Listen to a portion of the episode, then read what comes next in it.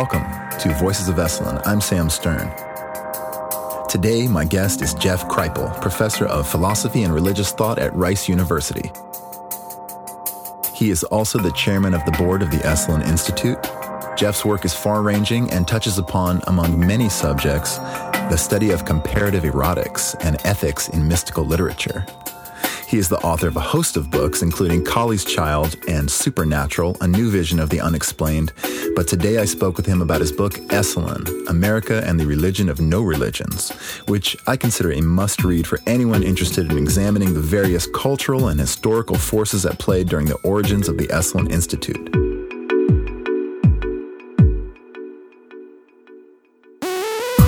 Jeff is an amazingly original thinker and such a powerful resource. He is also very honest, very candid. This is a good man, a cool dude. I hope that you'll enjoy our rambling discussion. Here's Jeff Kripal.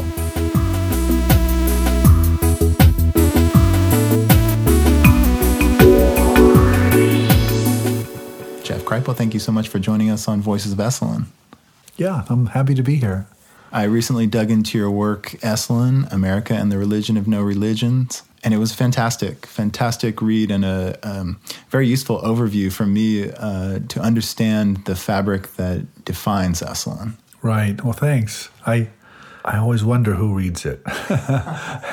you know, it's either a good book or a doorstop. So it's nice to know it was a good book for you. Um, would you say that is it fair to say that you're one of the foremost scholars of of Esalen history? Um, well, that's for other people to say. There, there's really only been three books that I know of uh, written on Esalen now, and when I wrote that one, there was just one, Walt Anderson's Upstart Spring, which is a great book actually, but it you know it ends in about 1980, and so when I started uh, my own book it was about two, 2000, 2001. So, you know, there was over two decades there. And of course, I had a different approach than Walt did. So that's why I wrote, I wrote the book for a, number of reasons, but, but I, um, it's certainly one of three books on Esalen. I'll put it that way. well, let's dive in a little bit about what what was it that drew you to Esalen that made you want to write kind of a comprehensive uh, intellectual and, and sociocultural history of it. Okay, well that's so that's a professional and a deeply personal question, but I'm and I'm happy to answer both of them. As most things at Esalen are. Um, so I was trained as a historian of religions, which most people would just translate as comparative religion. I was trained at the University of Chicago, and I was trained particularly to compare uh, Asian religions and Western religions. Um, Roman Catholicism and Hinduism happened to be my two areas of, of interest. I came out of a Catholic uh, monastic context, actually. I wanted to be a monk. I was a seminarian at a Benedictine monastery. And I went to graduate school and became a, essentially a comparativist and end up writing a dissertation on the great uh, Hindu saint Ramakrishna, 19th century Hindu saint who was extremely influential here in the 60s and 70s through a, a book called The Gospel of Sri Ramakrishna. And um, I learned I learned Bengali, which is what the text is written in. I lived in Calcutta for a school year, and I wrote this dissertation, which became my first book called Kali's Child. And essentially, what Kali's Child did is it tracked um, the English translation of the Gospel of Sri Ramakrishna and showed how it had left a whole bunch of stuff out that was in the Bengali. And the stuff it left out, or the stuff it spun, was the tantric stuff, some of which was very sexual, very graphic. Uh, and so I wrote about all of that, and it came out in 1995. That so that was my dissertation and first book, and it it became a kind of instant um, hit, as it were, in, in academic circles, but it also attracted the almost immediate attention of the Hindu religious right, uh, which, had, which had just come into power in, in India. They attempted to ban it, essentially. There were two national ban movements against the book in India one in 97 and one in 2000, 2001, when I was teaching at Harvard. Both of those ban movements technically failed, uh, went all the way up to Parliament, where it was voted down, but they practically succeeded. They, they essentially turned me into a kind of Salman Rushdie figure. and I became this sort of demonic, evil Western colonialist.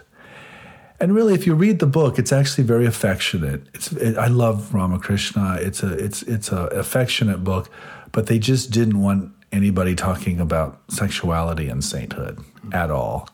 And there was a strong homoerotic current through the materials I was working with.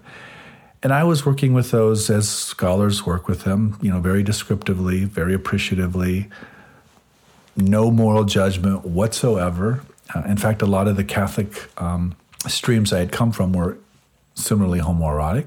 So it was very familiar, familiar to me.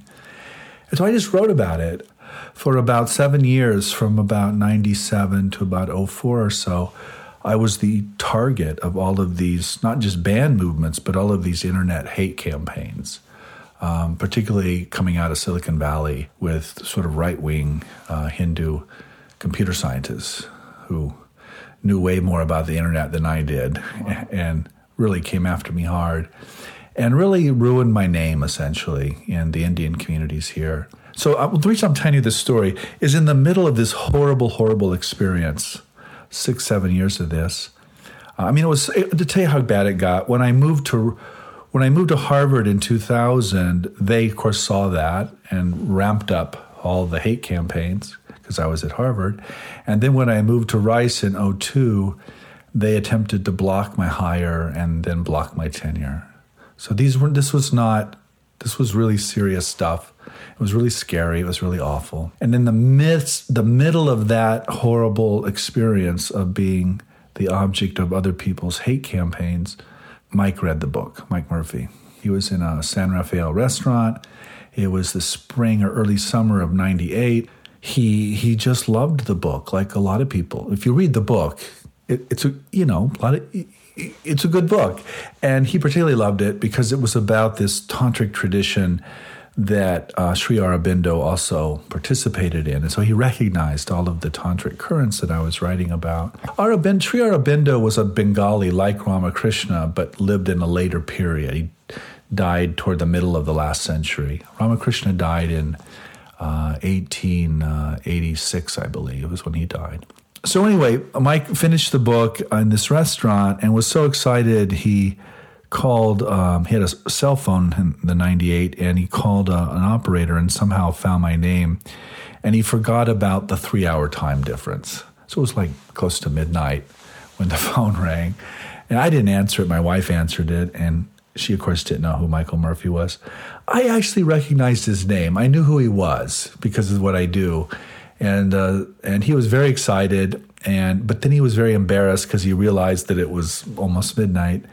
Um, and we just had a very brief, simple conversation. But he he then sent me all of his books and, and invited me out here in November of '98. I remember it well because it was just after the baths had collapsed. The baths were the original bass were, were, were destroyed, and the bass were then up on that cliff uh, up near Rolfe. Um, well, you can you can see the old ones. That's, that's where they were. Uh, and so it was November '98, and I kept coming back. I kept Mike kept inviting me back for CTR events. CTR had just been officially formed, and I realized at some point, this is where it gets personal, that I could never go back to India, and that I really had to leave the study of Hinduism, which was extremely difficult. It took me years to get to that place because I had studied Indian languages for you know, 15 years, and I was basically deciding to just walk away from all of that. And I realized that no one had written a book about Esalen or this zone for 20, 25 years, and that I could use all of my training as a scholar of Asian religions and I could study and write about Esalen the way I had written about Ramakrishna. And I was pretty sure no one was going to persecute me for wanting to write about the things I wanted to write about here. Uh, and so that's actually why I wrote the book. I actually wrote the book to survive uh, um, intellectually and spiritually. Uh, it was not. And uh, it was not uh, uh, just another academic project. It was a way to redefine myself and stay alive intellectually and spiritually. Well, I'm assuming that there was something about the Esalen Institute as you experienced it that signified a kind of path of rebirth or a path that there was something special about it. Well, I mean, yeah, that's an understatement.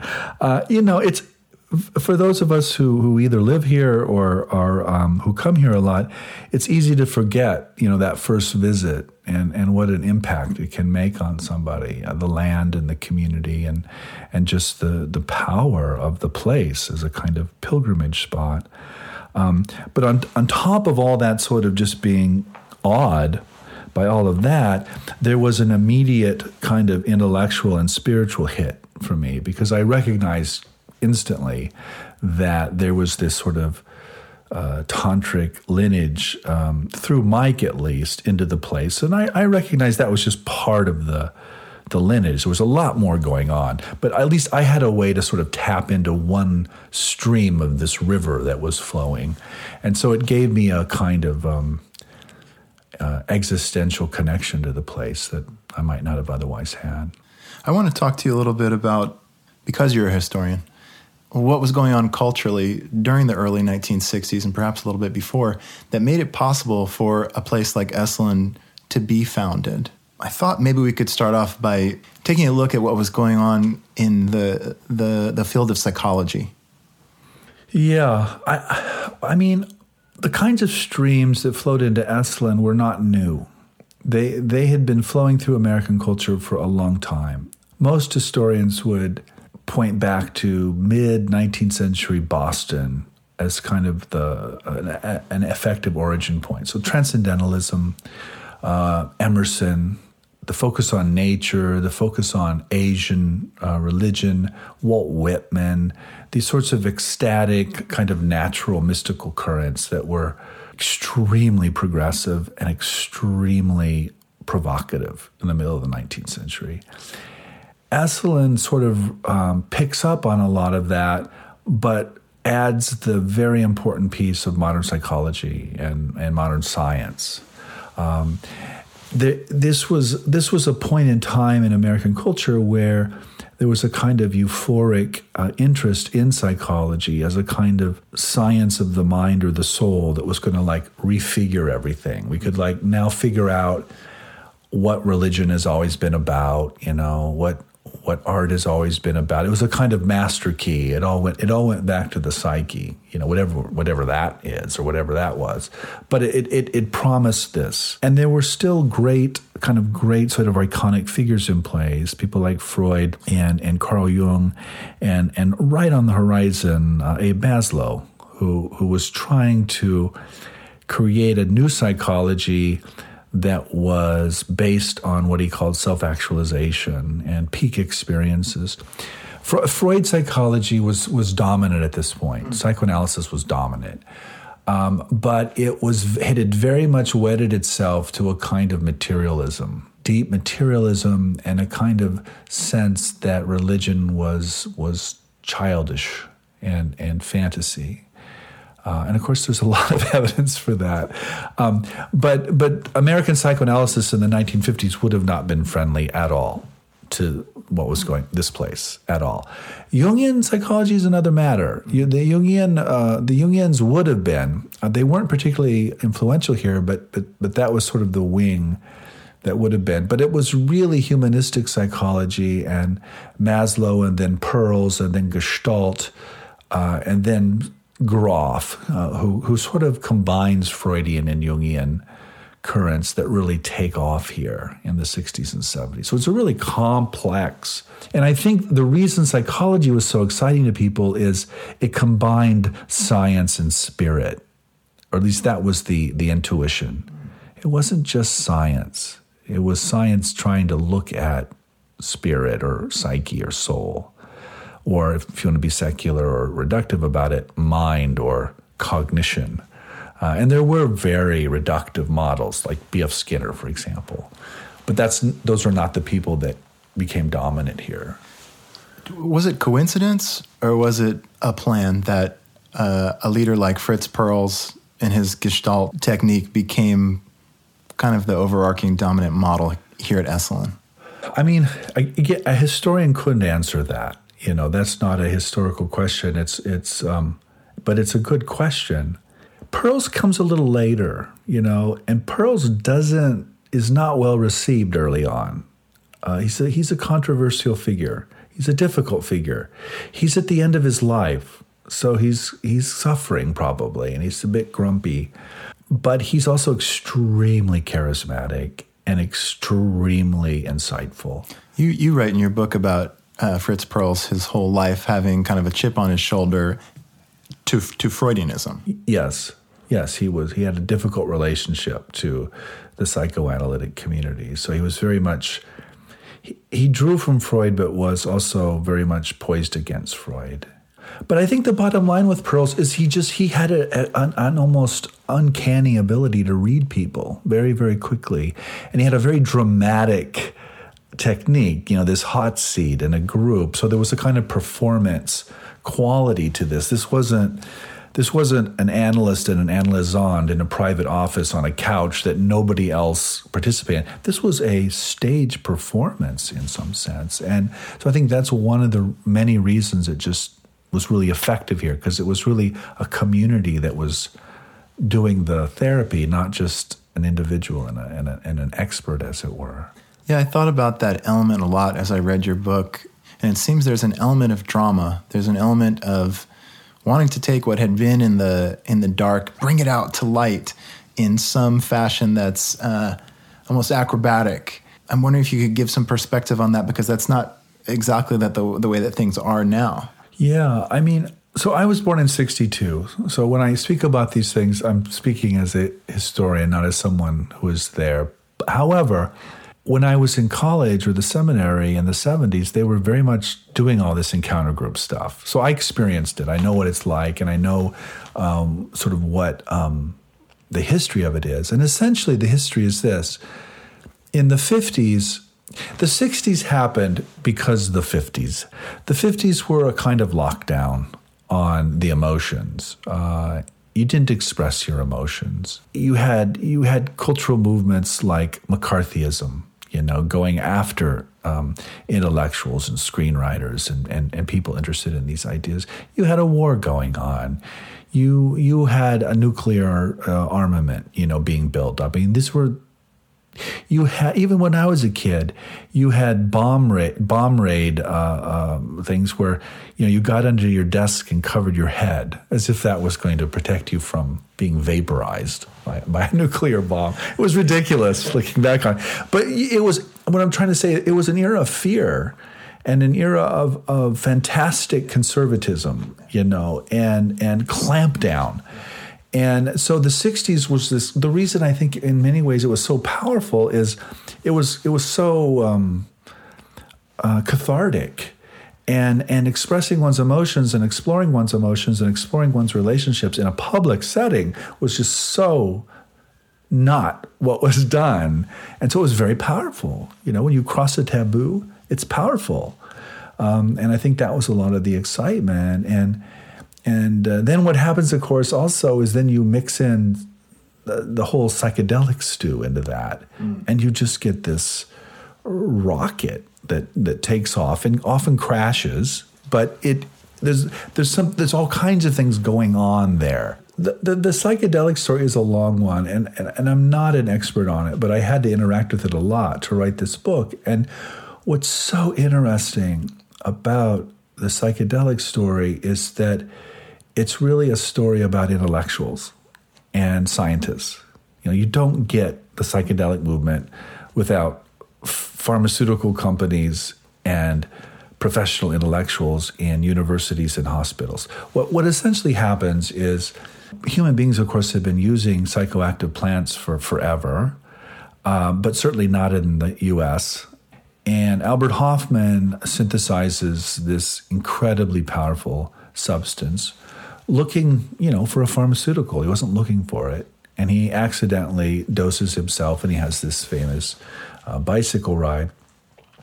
But then what happens is um, actually um, Freudians uh, and doctors and um, psychoanalysts decide that it might be useful to give this new substance to to uh, medical students um, so that they can see what a psychosis is like from from the inside. That was real, that was the reasoning actually. And then when the Americans got a hold of it, they gave it to hospitals at universities and they funded all kinds of studies to figure out what, whether it could be used for medical reasons or military reasons or, or whatever. And basically, what happened was the intellectuals and the scientists got a hold of this stuff and they figured out really quickly that it, it was extremely powerful and they started to use it on themselves. Recreationally. Or to create. Uh, like Huxley, for example. Aldous Huxley um, are always argued against recreational use of, of uh, LSD or mescaline. He was, he was the counter voice. Uh, he did not like Tim Leary's approach to this. He knew Leary really, they were friends, but he completely disagreed with Leary on this one. He felt they were too powerful and they could be used to create art or literature or, or, or, or thought itself. You could, you could do things with it, but you had to uh, use it in a controlled setting and you had to know what you were doing and you had to control the stuff. You couldn't release it into the public. Uh, because it, there would be an immediate backlash. He, he feared a, a legal um, political backlash, which of course is exactly what happened. Um, Leary felt the other that it was too it was too good, it was too powerful. It had to be given to the people, as it were, and so release it into the bloodstream, as it were, of the culture. And this is the Ken Kesey position, of course, too. Uh, and so you had this you you had this this this debate going on with these folks, but. But what's so interesting to me as a historian is it, it gets released into the bloodstream of the culture through the intellectuals and the scientists. Mm. It isn't just it isn't doesn't just appear. And even someone like Gordon Wasson, who was so influential in the 50s with this, he's a, he's a banker.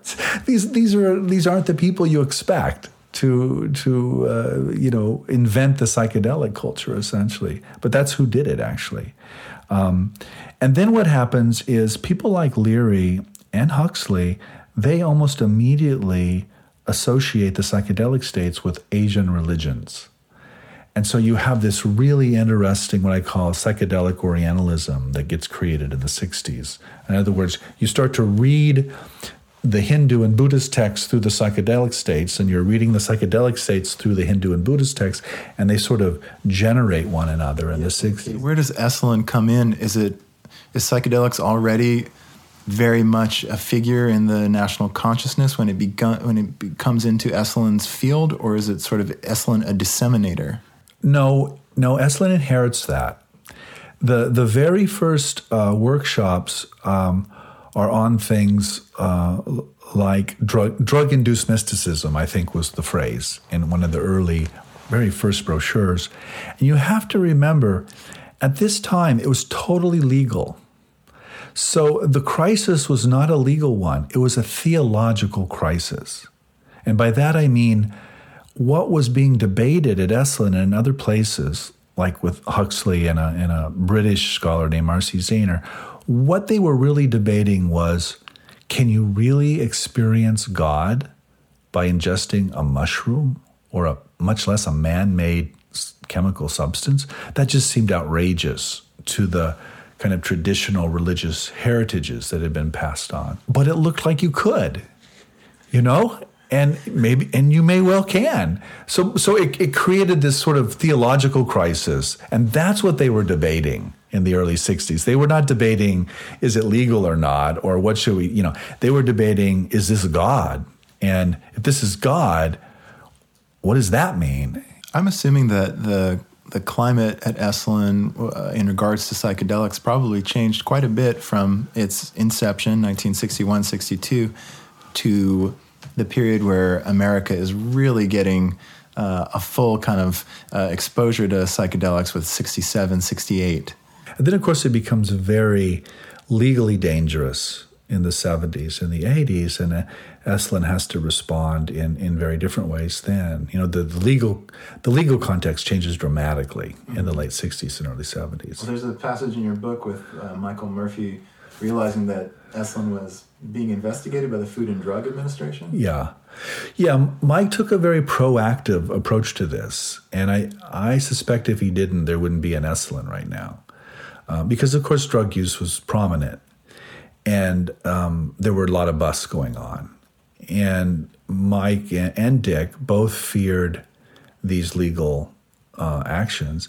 And so Mike just went right to the FDA and basically said, you know, what what do we do? You know, how do we how do we stay open essentially? And they basically invoked the Constitution and said, well, you, know, there's this constitutional uh, right for hotel or or I guess innkeepers in the in constitutional language that the government cannot bust into a, an inn and yank out people staying at your inn. I mean, it was originally probably designed against the British who were doing that. And so when the framers of the Constitution wrote the Constitution, they wanted to protect innkeepers mm. against this kind of basically invasion. And the basic law is an innkeeper is not responsible for what goes on in the rooms of the inn. He or she is responsible for what goes on in public spaces of the inn. And so that became the um, the distinction. You you you don't break into people's rooms. You don't you don't tell people what to do or what not to do in their rooms, but you don't allow public programs uh, yeah. that use these substances, and you don't host public events that such substances are encouraged or or used openly because then you are you're open you're wide open to to legal action so that that was the distinction, and and it you know it seemed to work. Let's talk a little bit about the uh, intellectual and literary currents that were happening during the early 1960s and mid 1960s during Esalen's uh, early days. I guess I wanted to float the the beat generation towards you and see what you had to say. Well, George Leonard used to say that you know, when all is said and done, the human potential movement, they'll look back and see it as a literary movement primarily. Uh, you know, that's an exaggeration, but I, there's a lot of truth to it. What does it mean? Well, it means that the people who really founded the human potential movement were writers. They were first and foremost writers. And even the therapists and the early body workers, they all wrote, you know? And these are how these books, these are how these ideas were disseminated. There's no internet right? Um, people read book. They actually read books, and and this is how you got your ideas out there. The folks who really shape the ideas that become the human potential movement um, are people like well, the Beat Poets were, of course, a collection of poets that had turned, turned primarily to Buddhism for for inspiration, and they had um, I mean there were many of them, and they were all very different but they had sort of taken on Alan Watts as their their kind of resident guru. And, and Watts was a, a, a fascinating, uh, brilliant speaker and writer, uh, and had a genius for expressing Buddhist and, and, and Taoist ideas in a kind of English um, humor and and and elegance that that was extremely convincing and and very attractive to these people. Mm. And so you get this fusion of American poets and Buddhism through that. And some of these Beat poets, uh, people like Ginsberg, for example, had had profound mystical experiences reading poetry and, and, and then converted to Buddhism. They were also proposing or propounding basic Hindu practices, but they were also getting into huge legal trouble um, because the pornography or the, the, the laws around uh, how you could express uh, sexuality in literature were, were not hadn't been fought out yet. And so someone like Henry Miller down the road here, you know, he used to joke if you wanted to buy his books, you had to go to the to where the shipments come in because they'd all been confiscated and they were all in these warehouses. So he, he was just banned all over the place. And Ginsberg was like that. Howl, it was Howl was his his great poem, and uh, censorship campaigns against it were were extreme. Uh, but those battles were fought and won, and so that's another thing that produces the '60s is you can now express yourself in a way around sexuality that you actually would have been jailed before before that uh, and and we don't realize that you know with the internet and we're, we're, we're kind of spoiled here but I mean, you could be jailed. There were postal laws. If you sent literature through the mail on things like uh, birth control or something, you could be you, you could be jailed for that because you were distributing pornographic materials. What I'm trying to get at here is was Esalen kind of a product of the 60s or was it something that was going to come into uh, existence no matter what and just profoundly influenced by the cultural developments that were happening? You know, it's, it's I don't. It's a great question. You know, when uh, when I wrote the book in 07 and uh, a, a, Houston family gave the press a little chunk of money and sent me on a book tour, and so I went all up and down this coast and, and through the Midwest and, and just a little out east. By the way, if you want to be humbled, go on a book tour. It's extremely humbling. um, but you know, the couple dozen people I spoke to, uh, the, the question they always asked is, this is 07 now, so this is in the middle of the Bush years. The question they always asked was, how do we do this again? How do we get this thing going again? In other words, not just Esalen, but the whole thing. And my answer, which wasn't much of an answer, but it's all I got, was that it's not up to you, actually an idea is an idea that's waiting for the right cultural or social moment. And what you have to understand about early Esalen is that none of the ideas were new. The, the ideas had been floating in the culture and in these writers' lives for sometimes decades, but nobody was listening. And in the early 60s, you then have this youth culture that suddenly is listening. And so the youth culture embraces these older intellectuals and these older writers and takes their ideas and runs with them. And so now the writers have a youth culture and the youth culture have a writer, and it's this magical alchemy that creates this movement. There was a kind of serendipity here. There was a kind of uh, massive synchronicity between what Mike and Dick wanted to do and what the culture was ready for. Uh, and I think that's that's why you get that. So to answer your question, Esalen certainly did not produce the counterculture by any stretch of the imagination, but they it happened to it happened to get going right as that was happening. Counterculture is a little later, 64, somewhere in there. Um, and then, then they become synergistic, but, but one didn't produce the other. When you say the counterculture is a little bit later, are you talking about the civil rights and anti-war? Yeah, 62, you know, things aren't really revving up. You know, you really, it's later. You know, Martin Luther King and, and the Kennedy assassination. Of course, Vietnam War is a huge issue here. Uh, that comes later. And a lot of the, the psychedelic and the music culture, that explodes as well a little later. So you're you, you just you're just getting going as an institution and then this cultural thing explodes we're just down the road actually right? In in the bay area and monterey. So it's well it's not only well timed it's well placed.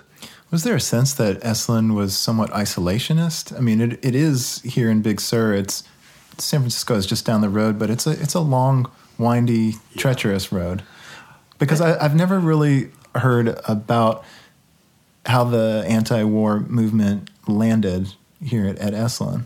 That the anti-war movement, in my uh, historical reading, is much more located in Berkeley. The interests here were much more sort of east-west, sort of philosophical, um, body work. It, it wasn't it, early on. It wasn't political activism like no, you're talking about. yes, activism. yes, it was. Later, the political activism comes in, mm-hmm. in the, particularly the Russian American um, projects that start in the 70s. But again, that's a little later.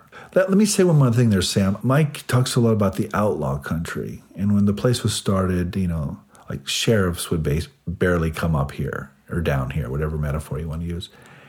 And I think that isolation served it well. You know, you come to the outlaw country, so to speak, to do things that are not maybe illegal, but are outside the cultural norms. It gives you a, a space to to transcend your own culture, as it were. Which these things would be hard to do in, say, Kansas uh, in in 1962. John Heider, a longtime resident, wrote a, actually a wonderful novel called I think it was Living in Paradox, this was called. Never published.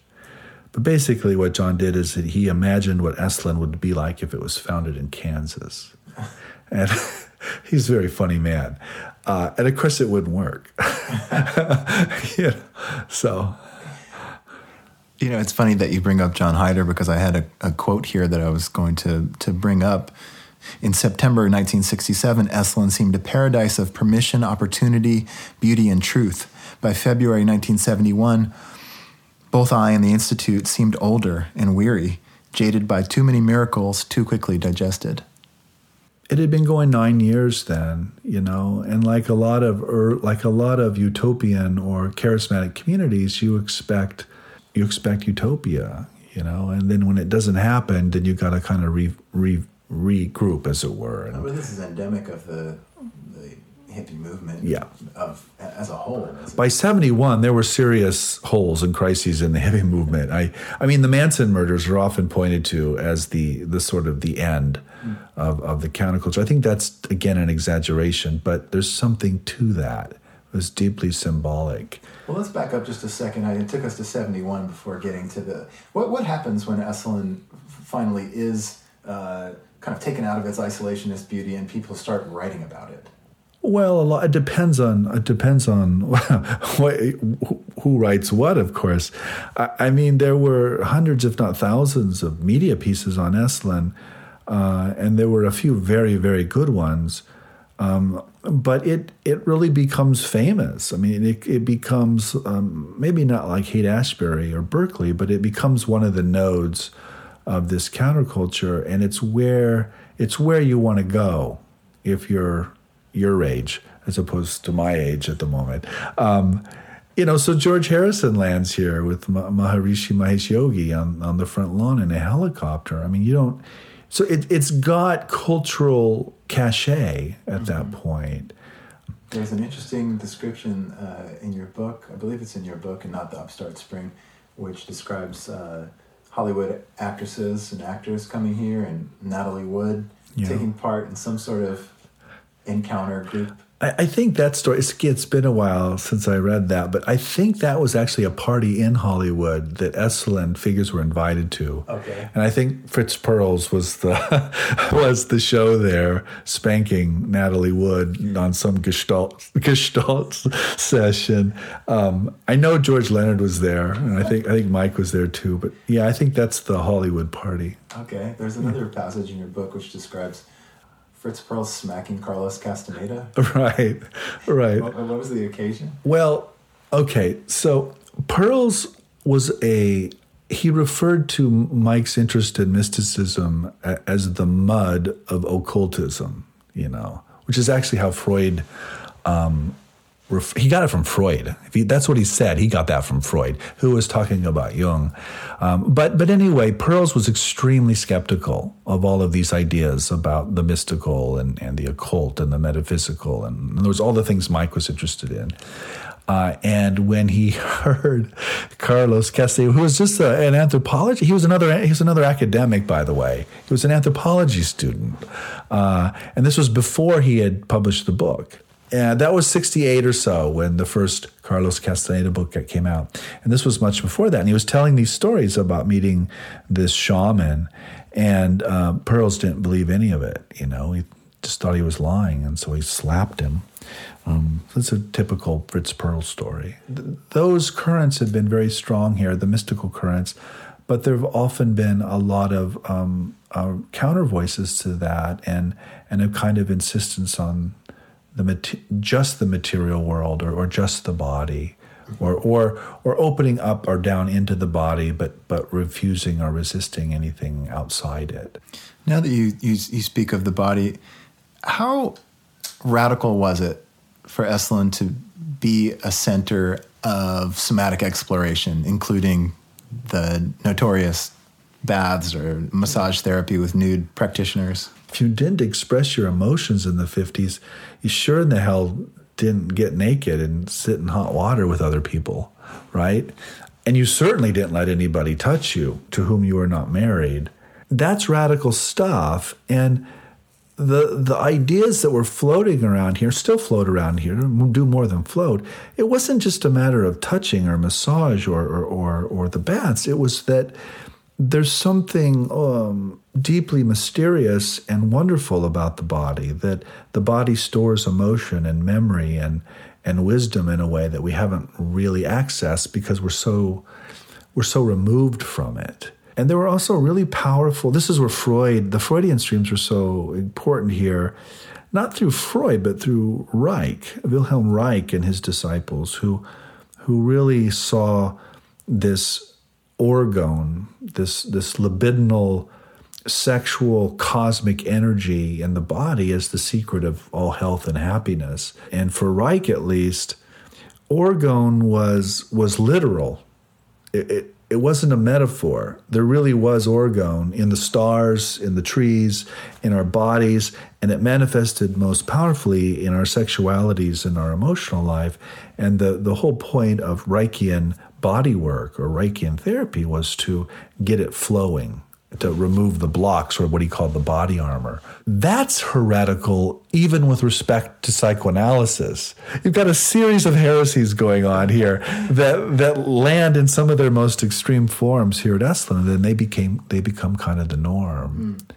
Um, so I think I think somatics at Esalen is really uh, there's a lot of streams coming into it as well that are often very, very rich and, and, and very, very complicated. Was there a point at which it became less edgy, or what, what exactly happened as it, as it evolved? Well, so a number of things happened. First of all, the baby boomers grew up. you know, it's one thing to be edgy at 24, it's another thing to be edgy at 34 or 44, right? Um, you need a job. You know, you have children and you have to figure out how do we raise the children, you know, until your, your values begin to change. And the culture that you originally were countering or resisting, you now have to become a part of to, to effectively raise the children. Mm-hmm. So I think that's happening in the 70s and 80s. I also think some of the promises are wearing thin you know, some of the quick promises of utopia on Earth. The psychedelic stuff, the crashes as well as the flights are now obvious to people. You know, there's a lot of, they're victims as well as uh, heroes of that now. Uh, so, so people are starting to see that, the, the, the drug war, not yet called the drug war, is starting. These things are illegal, or a lot of them are illegal. Um, there are suicides you know, on campus. There are people who are killing themselves. Not a lot, but just enough that it's disturbing. Um, so there are there are challenges, and um, and the culture itself is changing. Mm. You know, as you move from the '60s into the '70s, which is when I came into uh, early adulthood, the values are changing. You know, disco is not uh, Jimi Hendrix. And um, certainly by the time you get to the 80s, you get this kind of uh, this is me now, this is, this kind of a grotesque um, materialism kicks in. Mm-hmm. And you get the AIDS crisis where countless people are dying of some disease we don't understand. And so the sexual revolution in the 80s becomes deeply suspect and so and Esalen's having to settle down and trying to figure out how, how to survive long term. The other thing you have to understand is that early Esalen had almost no employees, you know, and operated on a shoestring. And uh, little, little or few legal concerns or insurance concerns or uh, health care. I mean, on and on and on. You know, the early photos, you, uh, what, five employees? And I, God only knows what they were getting paid, you know, probably almost nothing. Uh, and so, you know, by the 80s and 90s, you know, the, the, the staff and, and, and the administration are growing because they have to. The income has to increase. And, you know, it's just, it's the nature of any institution that, that is going to mature. If it's going to survive, it has to develop the structures that allow institutions to survive in, in a particular culture. I'm curious how it evolved intellectually, because it seemed like there was great food for thought during the, the 60s as, as the world of psychology becomes more geared towards humanistic psychology and the obviously the east meets west. I think i think the interests and the the interests grow and shift and change. I think in the 70s those are no longer as hot. In the 70s you've got stan grof living here and you've got a whole grofian world developing but you also have the be- the beginning and really explosion of citizen diplomacy and American Russian uh, uh, projects, originally all around parapsychology, more or less, but then they develop into into citizen diplomacy during really the nadir of the Cold War, which I remember intensely. I mean, we were looking at nuclear holocaust with thousands or tens tens of thousands of of uh, nuclear missiles uh, just taking out the entire northern hemisphere. That's really what we were looking at. So they were trying to address that, and and then on the ground here, also the physics of consciousness became very big with uh, Fritjof Capra and uh, later um, uh, a whole bevy of of what uh, David Kaiser is called hippie physicists who were meeting here and, and really exploring a lot of really interesting ideas around physics and consciousness. So it, it, it takes off in different ways. Yes. That's all in the 70s, by the way. Okay. So Grof, I mean, he, you know, he starts out in, in, in Czechoslovakia as a classical Freudian psychoanalyst. And by that I mean totally reductive, complete materialist. And um, he was one of the young uh, medical students to whom they gave LSD to try to imitate a psychosis. And the way he, his Stan tells the story, instead of uh, psychosis, he sees God basically, and it just flips his world, just flips him. And he becomes fascinated in, in, in LSD research, which, and he's really the lead researcher there in, in the 60s. And then there, the communists uh, roll in to Czechoslovakia and and and basically take over the country. And Stan decides to stay in the U.S. at that point as a political exile. And he meets Mike um, at some event out east. He was at Johns Hopkins, I believe, is where he was. Uh, and Mike invites him out here, and he comes out 70, 71, somewhere in there. And he ends up staying for 14 years. And so he becomes a real part of the community and a part of the whole intellectual atmosphere. And you know, he's interested in, of course, LSD and psychedelics, but they're now illegal. And so he has to develop some other way of getting people into altered states. And he develops this holotropic breath work, you know, as a, as essentially as a, really as a response to the legal, the legal situation, I think but it ends up working as well. And and uh, he takes off and, and and does that, still doing that. You know, to this day, we do that. I mean, I have a, my best friends in Houston are part of that holotropic breathwork community. So it, it's pretty much everywhere now. But what's interesting when I when I wrote the book, uh, there's a whole chapter just on Stan Grof in it because I was so fascinated with his material. What I find so interesting about Grof is if you know something about the history of psychology, what you recognize reading Stan is that he's very, very Freudian, but he's also very, very Jungian, which you rarely see. You usually see people who are just Freudian or just Jungian, but you don't see someone who's integrating them the way. And he's he's Freudian in the sense that, you know, he he believes and has written that a lot of LSD trips and holotropic trips are about reliving the the birth canal, you know, and the traumas of birth, and all of these perinatal matrices that we we allegedly go through. That's so Freudian, you yes. know. That's so Freudian. It's sort of more Freud than Freud was because it's taking it back in, you know, before birth.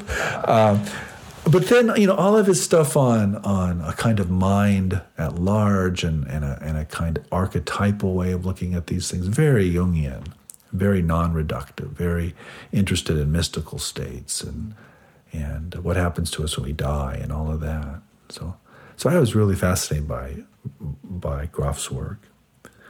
Uh, and he was a big part big big part of of of, of Esalen in the 70s. He 70, 71 to about 84, somewhere in there. Well, good. Thank you so much, Jeff Kripal. Thanks for your foundational work, Esalen, America, and the Religion of No Religions. I really appreciated speaking with you about the, the history and the fabric that kind of underwrites this amazing institution. I'm just thrilled you read the book, Sam. Thanks. Thanks for reading me. All right.